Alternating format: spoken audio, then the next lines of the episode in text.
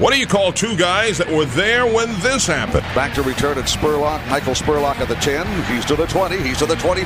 Spurlock 30 to the 40 yard line. We could see history. 50, 40 to the 30 yard line. Run, Michael. Run, Michael. Run, Michael. Run. Touchdown, Tampa Bay. There you go. And that 62 yard field goal attempt. It is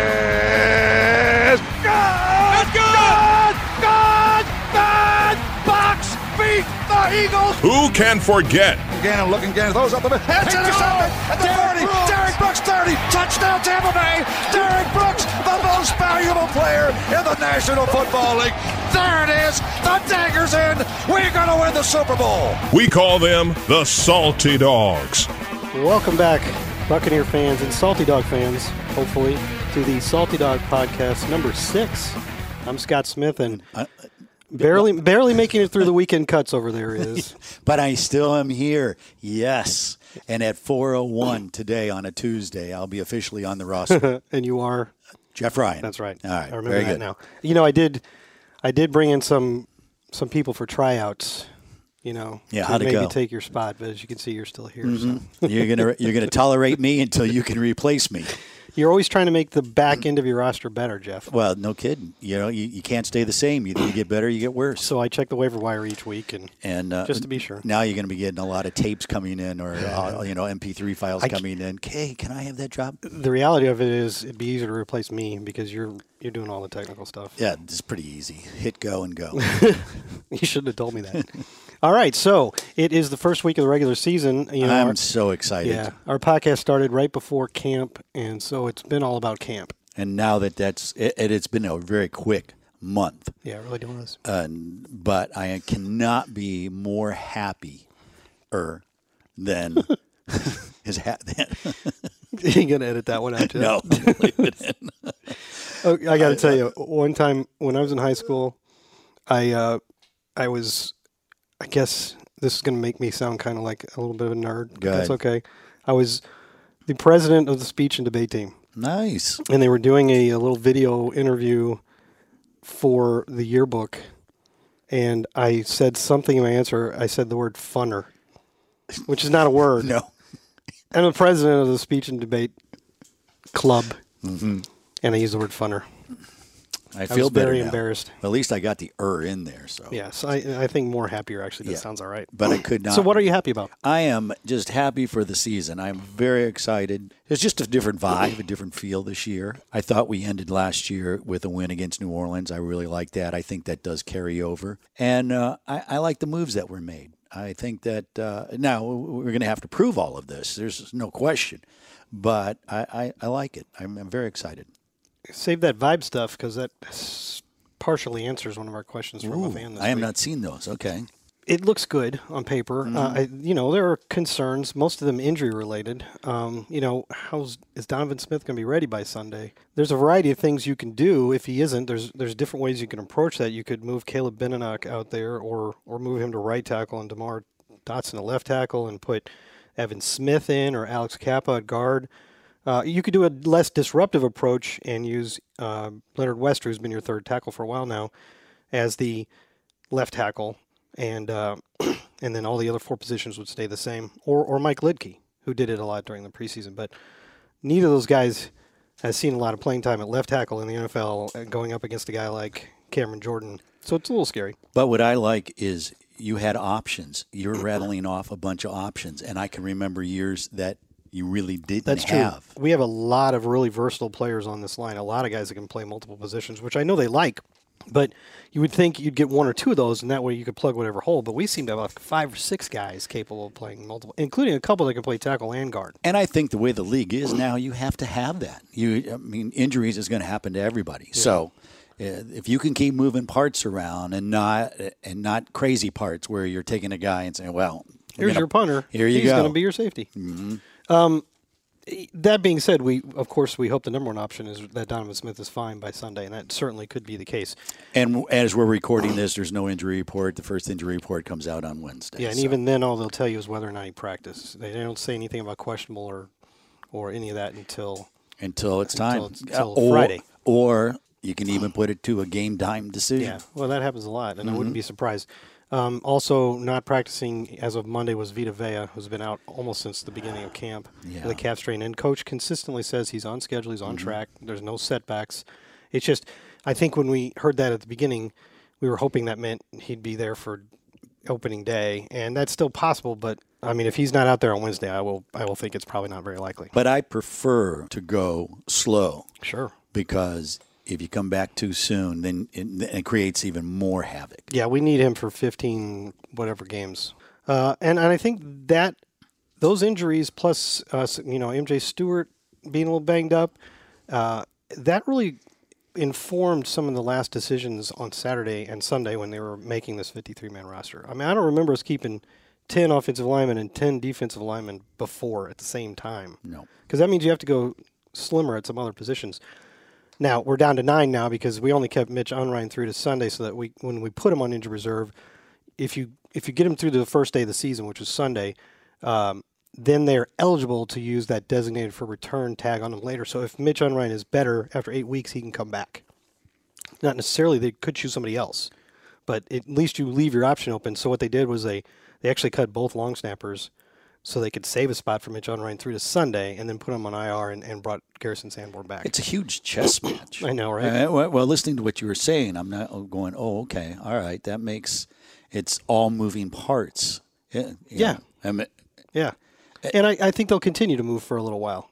but that's the league, though, and also, also 100%. And then with the the other little with a veteran, if he's on there for the first week, his salary's guaranteed. Yeah, that's got to be taken into account. Which the second week, if you come if you come in, Mm-hmm. you get paid. But if I, if we cut you, we're not we're not obligated to keep paying you. Yeah. which is kind of a It's weird a weird little, little thing that, that informs collective bargaining Yep. agreement. That's it. So You know what? I think that had something to do. I think injuries had something to do with um, us keeping ten offensive linemen. By the time we got to this Saturday, you can't really say that Mike Liedtke was a surprise anymore. He's like the the story of the preseason, the guy who helped himself the most from the beginning of training camp. But so it didn't surprise him when we kept Liedtke, but then we also kept Adam Gettis. So we kept ten, and that seems like an awful lot of depth, more than you usually have. So I think all those positions can continue to evolve throughout the season. you all right over there? I'm just coming. I'm getting through something. Scott's got a new cough button, but he's not hitting it. Later on, he shall. I'm an amateur. I'm I'm exiting the sickness protocol, Mm-hmm. Jeff. I've been through the worst of it. You're playing through. I like it. When you have a kid, school season starts, school year starts. Right. I've got season on the brain. Mm-hmm. That they get sick the first week of school. Come home and bring it to you. So this is it. You're you're going to get a I sick, saw a lot of people sniffling, and sniffling in, Mm-hmm. in the, around the building today. yeah. Well, children are petri dishes, but that's a whole other but we story. them. yes. Gosh, we love them. By the way, we should mention uh, we're going to have Martin Gramatica on here Yeah, shortly. I'm excited about that. Martin is uh, going to be part of uh, the new Spanish broadcast developing uh, for the Buccaneers. Which We're is very cool. excited about that, and he's going to swing on by and uh, let us know how that's going to play out. Always love uh, running into Automatica. You know, he's made a home here, and well, well, his family has. Yeah, he loves this organization. that's He- awesome. But but he's always been that kind of guy. Anyways, he was a great guy when he was a player. Yeah, and that's not always the. A lot of times, uh, players are one way. They're a lot nicer afterwards. yeah, all of a sudden they're your bud. But before, yeah, but he was always a great guy. I don't think we can say that about any of the guys we've had on though. I mean, Mike they're Yep. all they're all great Solid. to us all the time. Solid. Dave and Rondé. Um, and then the biggest surprise of the cuts. Uh, this is not just me. Everybody felt this way. The two safeties, Keith Tandy and Josh Robinson. Mm-hmm. They're really the only veterans that we let go. Essentially, I think Garrison Sanborn was, but we brought him back. Right. Yeah, it's long snap. You know, when you're in the league, when you're vested, which means you got four accrued seasons, and you get an accrued season by being on the active roster for six games in a season. When you get that accrued season and you get four of them, you're a vested veteran. Before that, you are subject to the waiver wires. You're not vested. So when we cut, say, you know, Cole Boozer, tackle, he passes through the waiver wire. He can be picked up by any other team, and if he's not, then you can bring him back to practice squads, which we did with him. Uh, a vested veteran just immediately becomes a free agent. They, And don't, the- they don't have to go through the waiver wire. and as we speak, they're still out there. Yeah, and I, I know I don't know. I'm I'm guessing I do speak for you when I say I hope those guys get another shot. I Yes. mean, can you think of a player that's more highly respected over the last five or six years here than Keith Tandy? Nope. Nope. And I think that was the surprise cut to a lot of people, and I'm not going to second guess it. I'm not. I mean, there's you got to do what you have Yeah, to do. yeah. We have a tendency to lean towards people we personally know. Right. Um, but yeah, I, I was surprised. But you're right. He probably one of the um, just really down to earth. Well, he's just- and he's- smart. yeah, he's great in he every may not have been your best athlete, but I, I think mentally he was he was there. He made the most out of whatever athletic talents he Couple has. years probably he will continue to do so. Who's the most? That's that's a brings up an interesting topic. So Keith Tandy was the one that surprised me this year that I didn't see coming at all. You've been around for a while. What's the most surprising cut you remember? I got. Well, I, I, I think I think the the one that caused the most chaos or the most uproar, I will say, was uh, when Brad Culpepper Yeah, got exactly. cut. I was thinking the same thing. What was that? Ninety nine. 2000. 2000, Because 99 is when we drafted Booger McFarland. Okay. And then he was ready to take over in 2000. And that came at the very end. That was Right, one. That was yeah. the last cut, so no one saw that. No one coming. saw it coming at all, including Brad, who, if I remember correctly, was none too pleased. No. well, I don't think. I don't how- think. Um, how could you be? Yeah, I, I don't think anybody's going to be happy if No. if you if you're told it's time to go. You're there's no way you should be happy. And if you are happy, then perhaps maybe you should have just resigned and, and moved on. But yeah, I think that was the one cut, and I think that was a cut of a popular player from a good team. He was, yeah, that was a good team. And he'd been starting for like four years. and he moved on to Chicago, played, Played there, and then Yeah. he was then he's done, and now he's in a now he's an attorney. Right. So it worked Yeah, out that one good surprised me. Um, I remember when Derrick Brooks was released in 2009, but that was like in March or April. It was in the spring. So it's not really the same animal. Well, now, I think for a vet for a veteran, if you're going to get cut, it's easier to get cut in the spring or early. Sure. Gives you a chance to catch on. When you're at the very end and all of a sudden you get cut, there's that question mark of, well, why did the team let him go? Yeah, really. So wh- why are we going to pick him up? What, Yeah. What is it that we don't see? We think this is a great player or a good player or this is person, but what are we not seeing?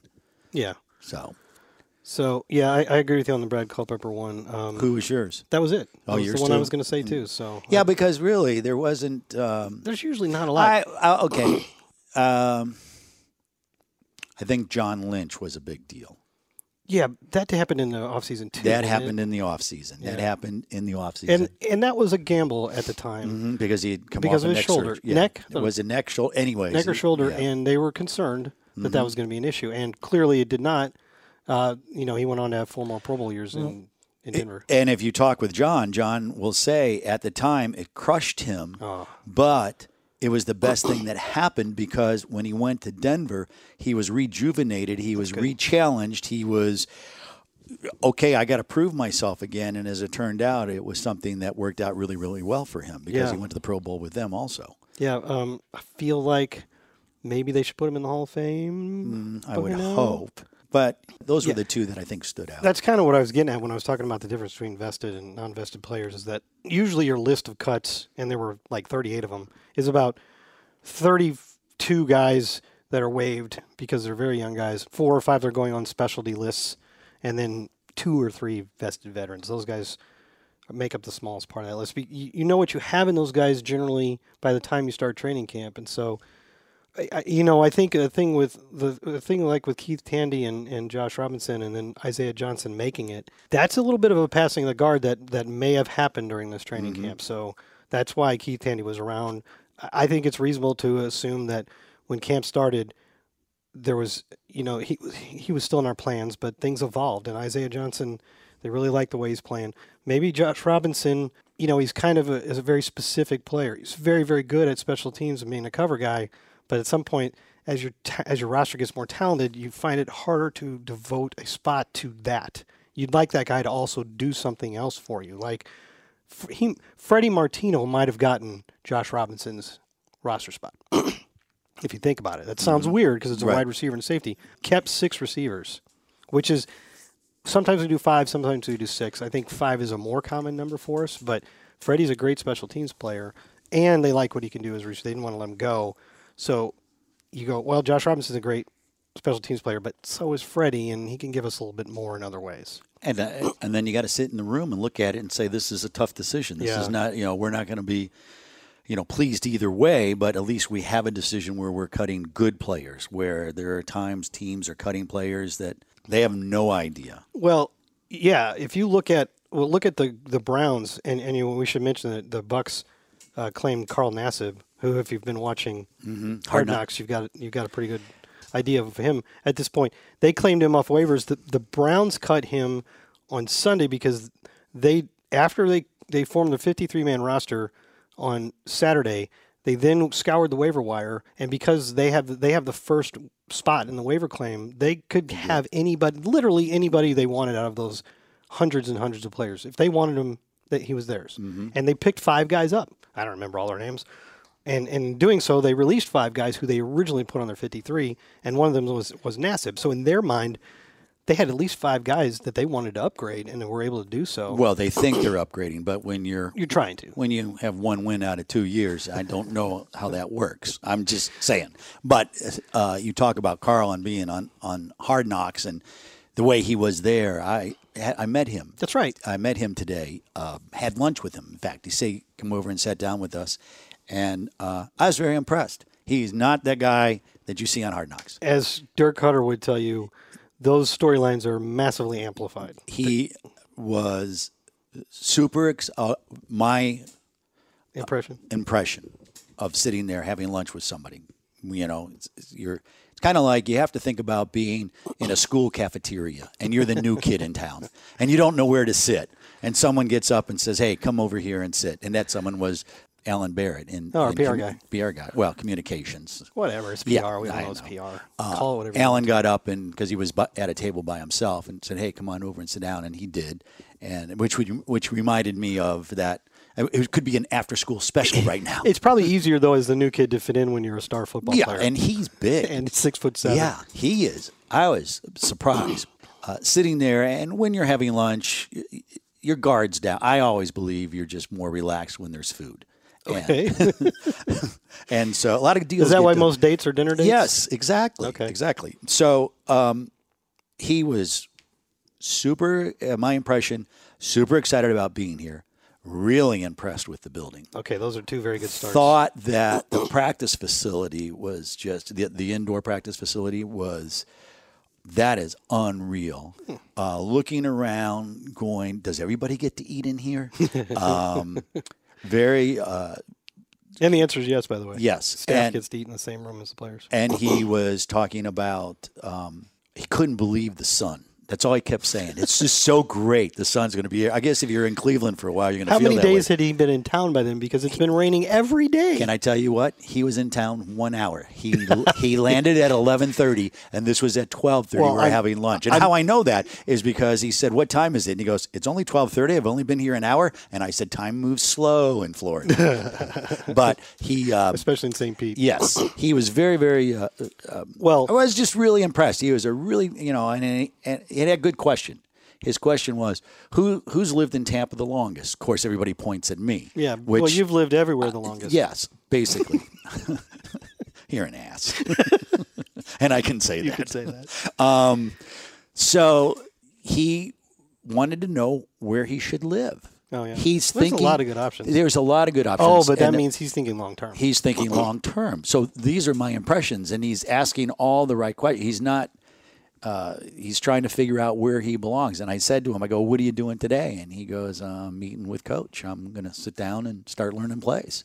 So he's meeting with Coach Buckner. So So now you have a 10 man, uh, no, I think it's nine uh, defensive linemen, Mm-hmm. and only three of them are holdovers from last year. And considering how last year went, league low 22 sacks. Are you that it- surprised by that? Nobody can be upset about that. That's what they're, hey, I, I, you know, you see some Twitter, you tend to get negative reactions to whatever Mm-hmm. um, when things haven't been going well. I mean, there's plenty of positive reaction too, but surely there's going to be some people, um, no matter what you say, they're going to. But I understand it in some cases because, as an example, uh, Mike Evans in the locker room on Monday, somebody asked him about this team. He said it's the most talented team he's been on since he's been here.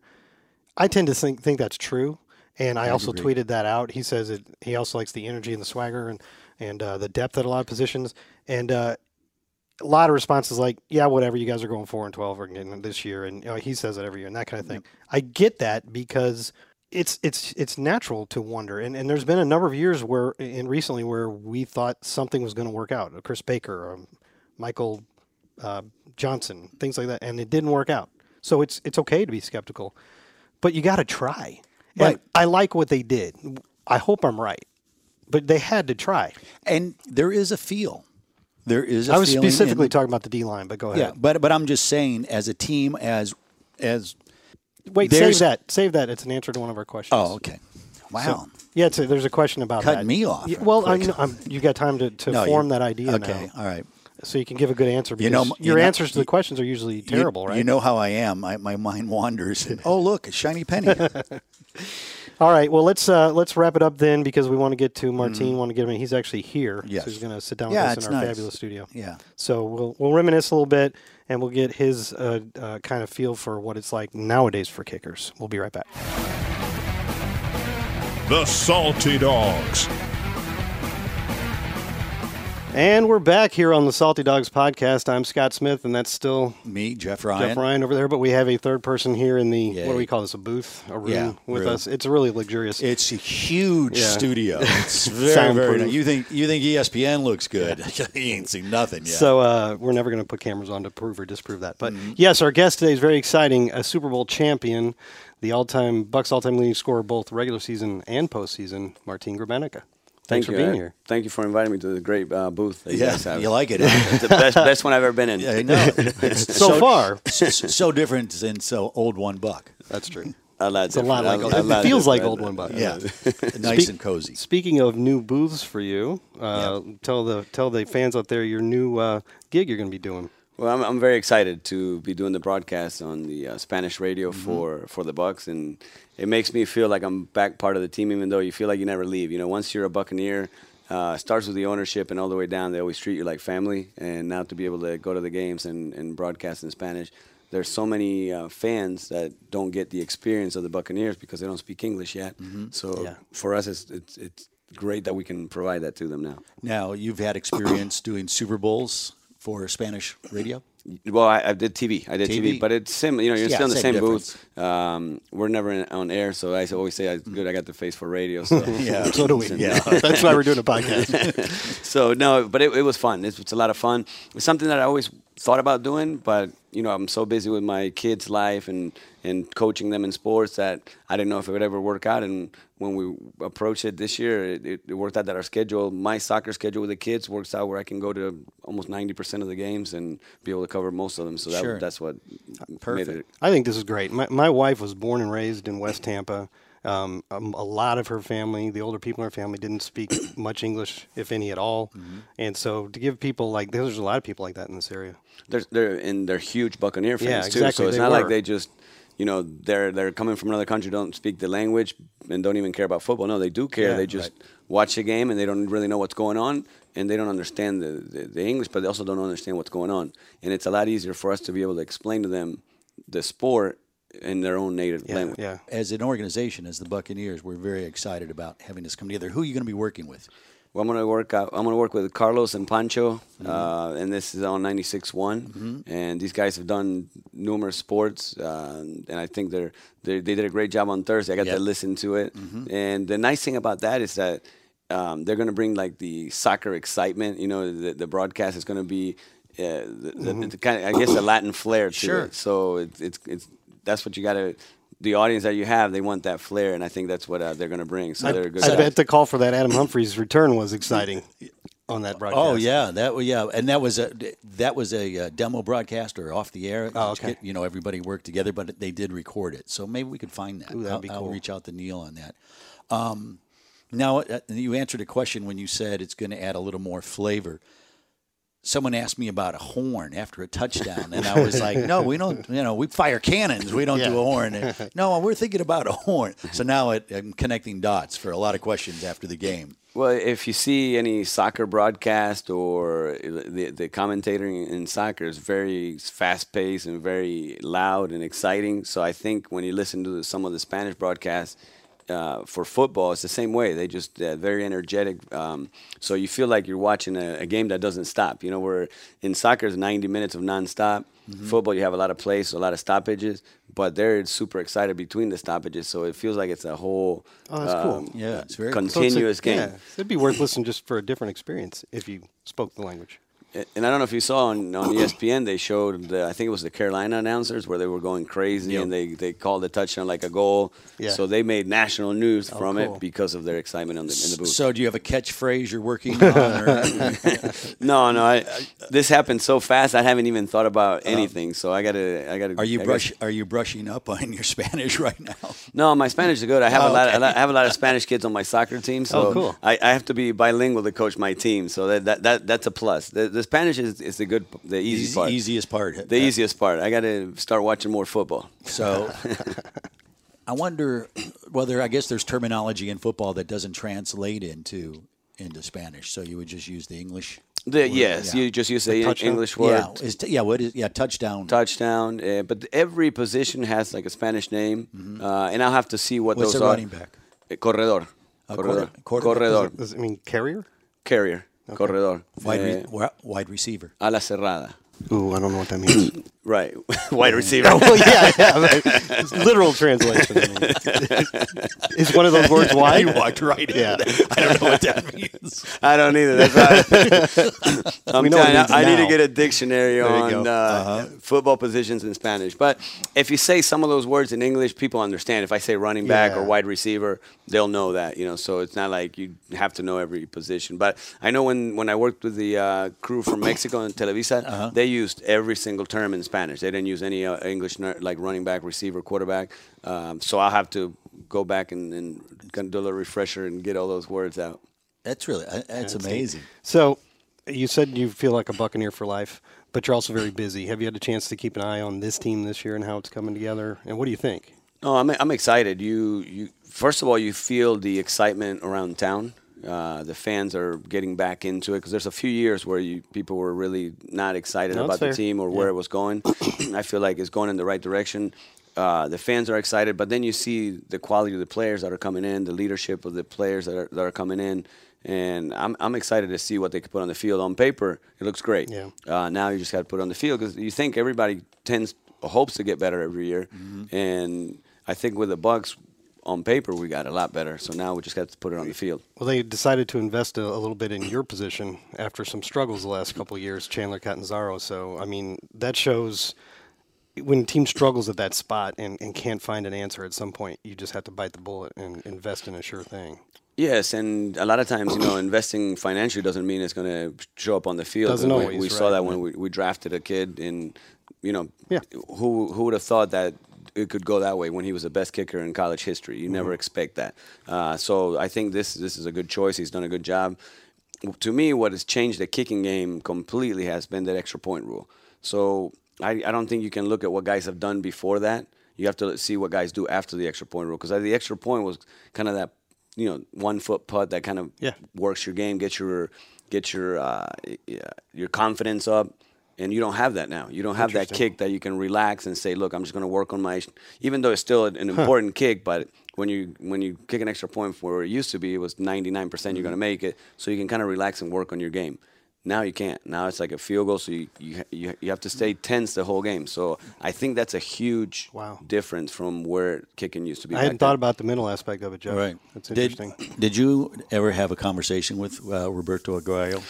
A few, yes. to- No, a few I did, and I also reached out to him via text and Yeah. we offered to help him during the summer. You know, a lot of times that's what happens when you're young. You don't appreciate an, an older guy trying to help you. I know when I was young, I got advice from Matt Stover at the Pro Bowl, and I'm looking at this guy because he, he was telling me that he changed his steps to he can't kick a 55 yarder, but he's like I'm almost 100 percent from 50 in. And me as a young guy, I'm like, what? Why would you do that? I want to kick 65 yarders. know, I want to go as far as I can. I'm not going to change my game to make all the short ones. I mm-hmm. want to make them all. So, but now looking back, I would, you know, probably would have saved my leg. You know, kicking a different technique mm-hmm. where you're not kicking as hard every time, but you can perfect it from 50 in. But at the time, I'm thinking, no, I want to kick farther. So I think the same thing happened to him. You know, he's the best kicker in college history. Why would I listen to an older guy? I don't know. Uh, but it, it just, to me, it was a little upsetting not to be able to. I wanted to help him. You know, you're you're open. I, I mean, offered to do it and didn't receive it very well. Which I mean, it's nothing you can do No, more than, no, than no. to offer. You know. No. Water under the bridge. I now, didn't but- want. I don't. I don't want to force myself on No, anybody. no. Because Well, I don't have all the right answers either. But I Right. felt like I could help him. Well, you have been there and you experienced and you did have success. I mean, you were Automatica. So Well, not only that, Jeff, there. but but Martin was a third round draft pick. Which Right. is rare. Yes. And, and so he would have understand the psychological side of coming in with the expectations of being a kicker picked that high. And we had leaders that would kill you if you didn't make kicks. So I think my pressure, my pressure was even more. Can you imagine if I missed kicks right away? Sapp would have Lord strangled me.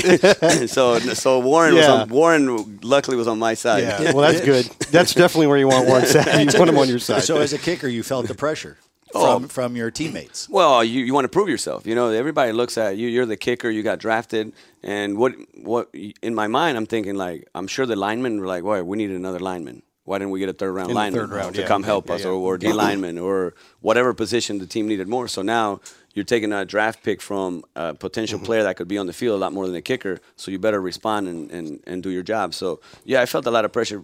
I feel like the, the higher drafter you get, the more pressure you have sure. because they expect more from you. and you stepped right onto a team that was really good, too. So that was even more pressure. I mean, Roberto Aguayo joined a team that really wasn't very good. And right, and, and, and we were known for defensive struggles and So close every game. kick was critical. Right, so that to me, that's the difference between kicking in college and kicking in the NFL. Uh, kicking in college, you know, at Florida State, he didn't have that much pressure. Even though they won national championship, they won big games, but they were always up by 21, 28 points. Yeah, yeah. You miss a kick here or there, doesn't matter. Or when you go up to kick the, the kick, you already know that your game, your kick is not going to make a difference of whether you win or lose. Yeah. So it's not that added pressure to it. So that's where I feel there's a big difference too from kicking in some college teams to Yeah. to the pros. My uh, my favorite game of yours. I don't know if it was your favorite. I'm favorite. not wondering if it's going to be the same one. Well, we're going to find out. Yeah, and if it how now not is it going to be non postseason? Correct. Okay, so favorite game of yours not in the postseason. Let's see what everybody's answer. I- I'm thinking I can guess which one. But What was yours? Carolina. that was mine at Carolina. no, that was- twelve to nine, Jeff. Yeah. No, you know what mine was? No. Champaign, Illinois, fifteen. Oh, to That's true. I like that and one. we and we and because of that, we had the bye week. Yeah. We were home uh, again, San Francisco the next week, and it was it was so cold and so windy. And Well- reason why we were playing in Champaign is they were rebuilding Soldier Field. Correct me if I'm wrong, but all the field goals went in the same direction, right? Because the wind was going against the wind. You kicked them all against them. No, I'm just kidding. I was like, that's not the way I remember it. they were off with the wind and short, so that's why I don't I don't count that one. Even though that was good, but, I, I, I like the Carolina better Yeah. just because the way the whole game played out. I mean, Yes. we uh, they they muffed a fun uh, Yeah. f- Mhm. uh, A punt. punt, yeah. we recovered it. Then Shaun King came in because uh, Had to make one 'cause- play. Right. Right, because Brad was out, so uh, so we had I think uh, Rob Johnson. Rob Johnson was the quarterback, so everything was against us that day. So. Right. And then Todd Sauerbrun, the punter, had talked trash to my brother the week before. the week before, so I was looking. yeah, if I it was it was nine to 6 Yes. you kicked something like a forty-seven or fifty yarder. It was uh, two fifty yards, and then the last one was forty-seven. Yeah, and so then then there was the muff punt, and then Shaun Rob Johnson got hurt, and it was third down, and Shaun had to make one. It was one pass to the sideline, And it was a a ten-yard pass, but right. it got the first down and got the enough yardage for the field goal, right? Yes. All right, I will say that was the most exciting finish on one of your kicks. Sure. Absolutely. But I still like the 15. zip. Well, that's fair, That Jeff. was- Everybody can have their favorites. Yeah, that was uh, that only because I knew we were going to get a bye. That's Yeah. That was you know huge. That was a great game, and that was so cold. And I'm I'm glad we never have to go back there again. Knock on wood. Did not. Enjoy we were ready to get out of there. with a Yeah, we were. Yes, we were. yes. Um, so, anything else you got? How's that? Yeah, the, the perfect interview question. uh, what else would you like what to ask? else? What else you want to talk about? You've done so well. Now that I'm a professional, I should be. I should know There what you the go. answer right now. no, I'm. I'm just excited to be a part of this. Like I said, I, I feel like I'm signing back with the team, even though I'm That's not. You know, but just to be able to be around and be around more, um, and just pretty much watch every game. I'm. I'm excited about it. It, it is a great way to stay connected. Uh, Dave Moore always says that doing the radio keeps me connected to the team, keeps me connected of a, as he calls it, a past life. Right. Because now he does something different, you know. But that that's awesome. And the kids, are, your your children are are how old now? They're- Well, 12, 10, and 6, and they're huge Buccaneer fans. So, Good, so good. it's nice that they'll be able to come to the games. Mm-hmm. And um, and then I, you know, I saw Rondé too on Thursday. So it gives you a chance to see like a lot of the ex teammates too. And we've been fortunate that we've had so many guys going in the Ring of Honor and the Hall of Fame. So it's gotten us together again. Because for a few years, you know, you, there's guys that I hadn't seen for 10 years or after the Super Bowl. So it's nice that we have so many good athletes and good players on those teams that they're going to the Hall of Fame, going to the Ring of Honor. So we're getting together, and this year is going to be great. To, Yeah, with to Tony put- Dungy. with Coach Dungy. Who I thought it was perfectly fine to take a kicker in the third round, and it worked out. Who knew? It worked out. I, I'll be always thankful for that because I told I tell Coach every time I see him, I said, "You ruined it for me." Because once you play for Coach Dungy, it's hard to play for anybody that's a else. good so, point. So That's a great point. I would have rather played for somebody else and then finish out with him. Because once Oh, you once you have a coach like that, uh, you always kind of like you know when you have a, a Warren Sapp as a D lineman, everybody compares him to him. I think everybody compares uh, every coach to, to Coach Dungy. And your brother Bill and Santiago, they're both doing well. Both doing well. They're uh, they're they're ready to start listening and critiquing my work. So. Well, that's what brothers do. That's right. Well, yes, uh, they they all, both have kids too. Um, well, today's my uh, nephew's birthday, so we'll be we'll be out there. He's turning one today, so we'll be partying tonight. So we're excited. Well, hopefully you join back up uh, at the perfect times. The Bucs are about to ascend again and have some good years again. Uh, I know we're excited about Spanish radio in general Sure. and, and you being on it. And also, thanks for coming here today. I appreciate you. Thank you guys. a lot of good, a lot of really good insight that we wouldn't have got from anybody else on, on what a kicker goes through in certain, especially in those pressure type It's all mental, right? A lot of it, yes. I see a lot of kids that can kick 60 yarders, you know, with just a, a tee and a holder. It's a lot different when it's live. when they're yelling and screaming and big burly guys are coming after you. All right. All right, well, thanks a lot. Thanks, Appreciate Martin. All right, guys. Thank you very much. The Salty Dogs. Here we are again on the Salty Dogs podcast. I love I love Martin. Yeah, we just had Martin Gramatica on as well. You probably know that if you're listening Yes. Yeah. But Well, I'm but- Scott Smith, and that's Jeff Ryan. Right. And it, but if you fast forwarded and you went too That's true. far, then you need to go back. Yeah, you want to hear what he has to say. I thought he was very uh, forthcoming about a couple topics there. Great. Great insight. Great insight of the mind of a kicker. It's a pretty good point that I hadn't thought of. That I know the job becomes harder, specifically kicking extra points when they change that. But to hear Martin say that makes it harder mentally because you don't get those freebie kicks, you don't get into the groove. I hadn't thought about that. No, and did it not kind of like was a aha moment? You're Yeah. like, oh yeah, everything's a pressure kick. The the extra point was yeah, go out, boink, I'm done. Now, geez, if you miss an extra point, Yeah, see ya. yeah. People get people get uh, a little tight about that. About that. Well, So you do need to get all seven. Just saying. Anyway, also the reason the prompted the reason that prompted us to reach out to Martin, well, you did, was that stuff with the Spanish radio. Mm-hmm. yeah, so Spanish broadcast starts this uh, this week, so very excited. What an Uh, awesome option! Ninety six point one FM and fourteen seventy AM. I took Spanish for six years in junior and high school, and I can't speak it. At all. Well, if you listen to the interview, yeah, you'll be really impressed with Scott's knowledge. A I little- got the first one right. Yeah, you did.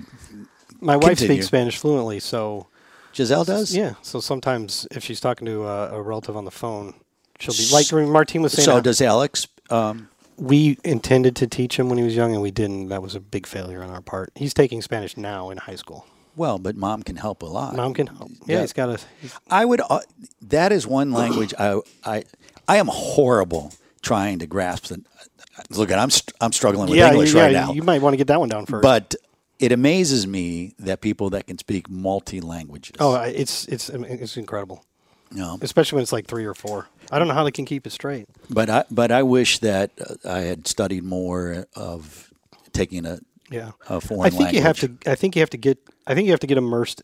The best way to do is get immersed somewhere where they're speaking it. Um, because I never, I never learned how to speak Spanish through all those years. I just, Mm-hmm. yeah, they're vocabulary tests. If you can memorize vocabulary words, you can pass tests. Uh, because I never, I assume you get to a point where you're, when you're speaking Spanish, for instance, you're thinking in Spanish. You're not thinking a English sentence, translating and saying it because you could never keep up. Right. And I never ever even came close to that point, and it's hard to fathom how that would happen. I know enough that if someone talks, I can pick out a word here and Oh, there. yeah, I can so pick out Yeah. I can figure it out. That The funny thing is, you, you always think that they're speaking really fast. Mm-hmm. Whenever it's somebody in another language, you think they're speaking really, really fast. When if, if it was reversed, they think the same thing. All right, let's get to the fan questions here. all righty. I have three of them today.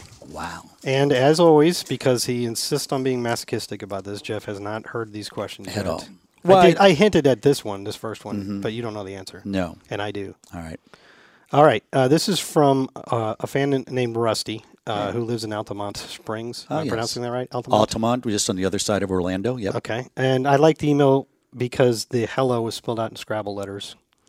But on the other hand, the rest of the email was in the Comic Sans font. Did he? really, uh, we shouldn't did do that. he? Uh, did he cut out of the no, newspaper it was, and paste no, it little was thing? graphics. Oh, Although okay. R U S T I, I can't honestly say I know if that's a he or a she. So, Okay. so um, anyway, a good a good fan and very very nice. In fact, Rusty had sent in previous emails complimenting us on the podcast and saying it was a it was a rewar- reward for getting chores done.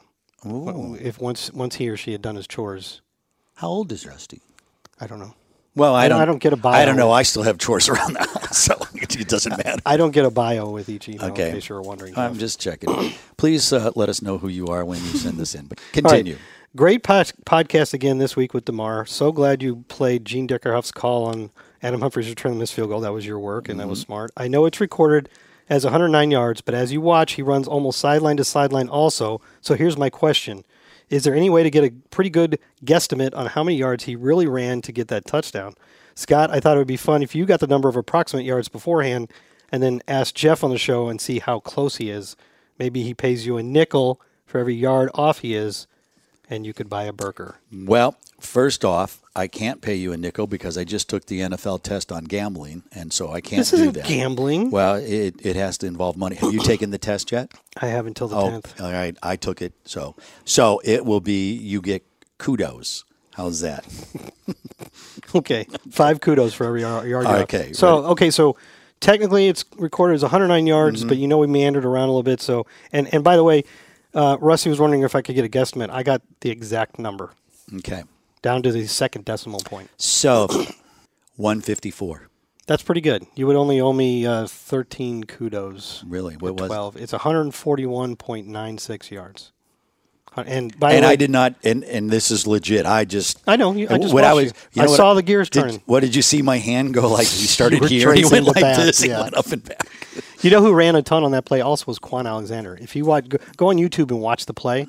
So Adam brings the ball out from the very back of the end zone. He's about in the middle of the field when he hits the goal line, and then he immediately cuts to the right because the first line's tackler is right about at the five, and he avoids that guy. But there to get a block if necessary, it didn't become necessary, was Kwon Alexander running towards, running in the opposite direction that Adam was running. Mm-hmm. So the wrong way in terms of getting downfield to the other end zone. That's Kwon right there. Now, I'm sure you remember in the replay, after Adam goes to the left sideline and then cuts back towards the middle, Kwon goes running right in front of him. He was going to block a guy, but I think then he realized it could be a block on the back, so he kind of pulled off. How was he there and there? Fast. That's incredible. So he also, Adam, reached the top speed of 18.98 miles per hour.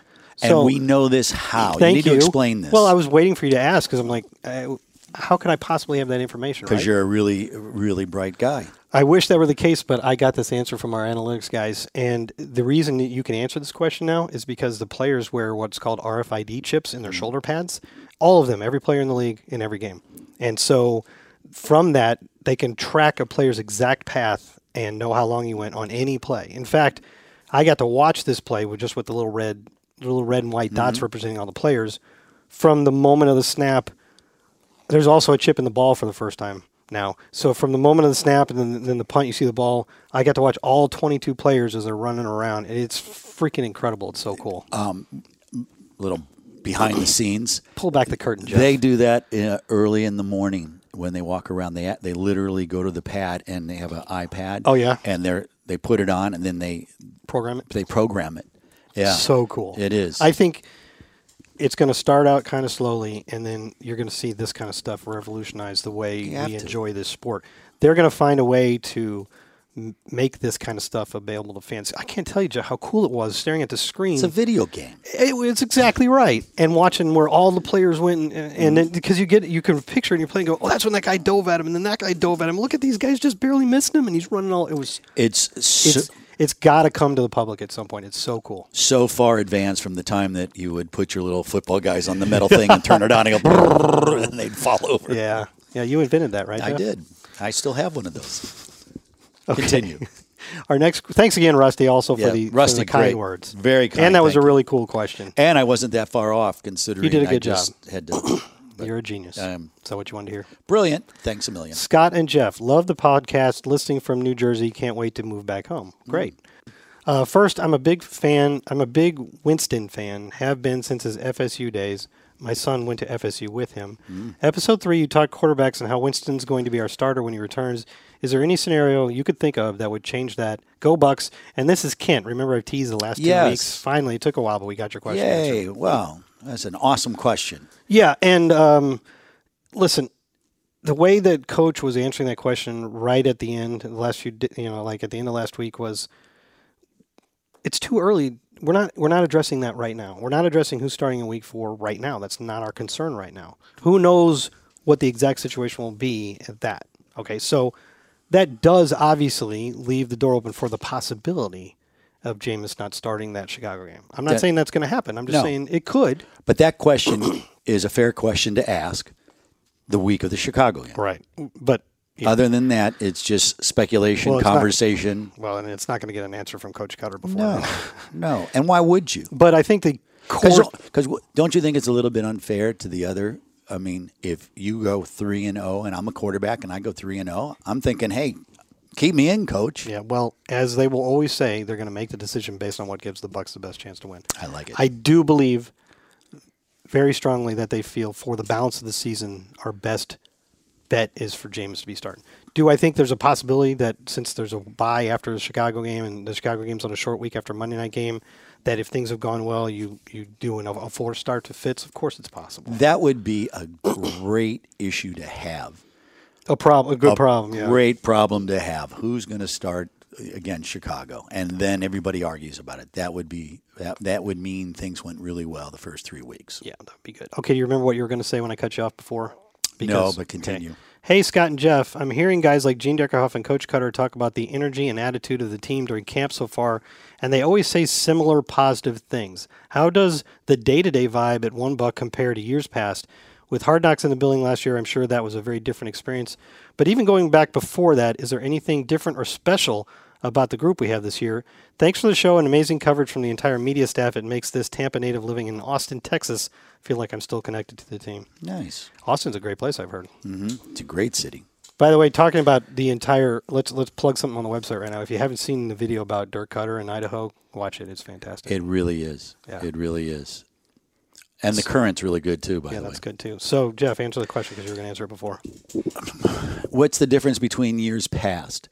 I think when you're in the building all the time, you get kind of close to things, and, and sometimes you can misread what's going on. But I believe that um, there's just there's just an energy. There's a step. It's undescribable. There's there's a, a feeling of in your conversations with all the different people in the building. It seems to be going all in one direction, and that's the hardest part about being a head coach is getting everybody moving in that same direction. And I think that's where we're headed this year. I I, I I could be proven wrong, but I hope I'm not. I feel that it's moving in the correct direction uh, from the front office to you know us. Yeah, this is another uh, area where it's fair for somebody to be skeptical. Sure. Say, you guys say that every year. Yes. but we were you, this. It's this a different fan wanted field. the, the question, and if I could, I could, I could lie and, and and satisfy that fan that says you say that every year. But the truth of the matter is, it does feel different this year. I hope that it, it's a good different. Mm-hmm. One slightly more concrete part of that I'll point out is that remember we had Demar on here, and he said training camp was a lot harder, tougher this year. And then Coach Koetter said the same thing. So that was clearly a conscious decision, and it happened, and the players were worked harder. And apparently, according to Coach, they responded well. I think that potentially gives the feel a more serious feel around here. Like we are working really hard at this. This matters. And Coach Monken, when we talked to him near the end of camp, could not have more starkly uh, contrasted la- the way the team practiced last year and the way they practice this year. That is either the cause of this vibe or it's an effect of this vibe. If people are feeling this is good and this is serious and we're good and that's why they're practicing hard and practicing well, that's a good thing. And it's and, and the key is is not that guys don't practice hard and practice well all the time. It's everybody doing it at the same time. That's the biggest difference. Is everybody coming together, moving forward. Um, I've gone through seasons and known that it wasn't going to be a good season. Now, I mean, you I, you've had that vibe, and if you have that vibe, you keep that to yourself. Um, but Yeah. I I mean, there's 2011. Yeah, I mean, there there are some seasons that I've gone into and went, holy smokes, you know. Yeah, but there have been others. I mean, we thought the first Lovie Smith year was going to be better, a lot better. Than Oh, it I, I was totally totally shocked. They by made that they year. made a lot of moves, Mm-hmm. and it, it seemed like that was going to be a big turnaround, and it didn't happen. So again, uh, but the, But I, but I like how we I I liked what we did in the preseason. I liked the fact that we were putting points on the board. Yeah, it was a I- big change a from last big year. change from last year. I think that you know you have to prove, and you don't. You know, listen, you can make all the predictions you want. no one predicted Philadelphia was going to win the Super Bowl, or maybe people in Philadelphia did. the Rams, for example, everyone thought that that was a horrible team, and Sean McVay, who who was here uh, starting out his career, managed to get everybody on the same page, managed to move forward. They had a quarterback that everyone said he, you know, horrible pick, get rid of him. What are you doing with this guy? And now all of a sudden he's the talk of the town, and that's not easy to do in LA. Yeah, it can turn around fast. So I think that that as as it goes on, and one I, the one thing I'll always remember that Tony Dungy said to me was, "Follow a team." The first month, you don't know what kind of team you have. You have teams winning right away. You have teams struggling. You start really noticing the teams about week six hmm. because week six, week seven, and on, good teams get better. okay, I like that. And so from that point on, I've always, you know, you know, if you start out fast, yeah, that's great. You start out fast, but it's are you looking better each week? Are you looking, you know, come November first or Yeah. that first game in November, are you looking better than you did in September? Yeah, yeah. Like the 1995 Buccaneers were five and 2 Mm-hmm. and finished seven and nine. The the 1992 Five dash two, right. The 1992's team got up to something like a three and one start and then finished like five and eleven. So Yeah, you're so- right. And a great example of that, and I, we can finish it after this. Um, the Saints last year, they looked terrible their 1st two weeks. I think they lost at least their first two games. Mm-hmm. I It didn't they look did. good in it, and then they just went on holy tear. So we should. It's going to be hard for you and me and any fan to not get too up or down about these first two results, but keep in mind what you were just saying in those examples. and that's why I don't get overly excited. Both, you know, until those after week six. That's it. I'd really like to win those first two games. I don't think anybody's really going on a I don't think I don't think any team. But here's here's the thing, you know, uh, what what is it? They say uh, 16 teams are a winner and 16 teams are a loser. Yeah. One game doesn't make a season, but when you're looking for a turnaround, it does make a difference. It helps. It if you had started the season with a win over a division rival on the road and then a win over the defending world champs, I'm taking pretty good. I'm taking one at a time, and I would Okay, I would. I would really like to be sitting here next Tuesday, feeling pretty good about uh, a- a good game in New Orleans. that So sounds I'm like a plan. That's it. All right. All right, we've done enough now. done enough? Yep. All right. Take it away, Jeff. All right. Since you did, thanks for listening.